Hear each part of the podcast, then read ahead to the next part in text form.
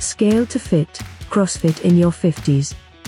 Re entering CrossFit and feeling like a rookie at the age of over 50. I'm Marco.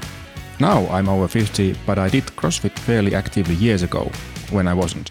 I'm starting training again, but it is a bit scary, remembering how it was. But the answer is scaling. Hi, I'm Yahui. Uh, I'm not 50 yet, but approaching. I've been doing CrossFit for quite a few years and even participated in one CrossFit game with RX. It's always fun and motivating to train with other athletes, no matter superhuman or beginners. Our short form show releases episodes every Monday, discussing the workout of the day and how to scale it to fit. You can listen to our podcast free, and it is available on any app that supports podcasts. Just go to scale2.fit slash listen.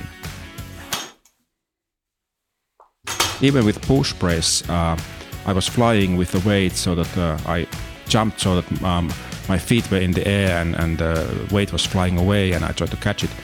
But still I couldn't do only like three and it was really, really like killing my, my arms.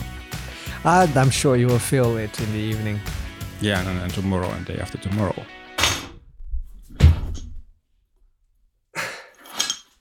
This was scaled to Fit CrossFit in your 50s with Marco and Yao Hui. Music by ScottHolmesMusic.com. Send us feedback by email to feedback at scaleto.fit. Or head to your podcast provider and give us a rating and a review. To find the show notes and to get new episodes right to your phone, visit scaleto.fit. Thank you for listening.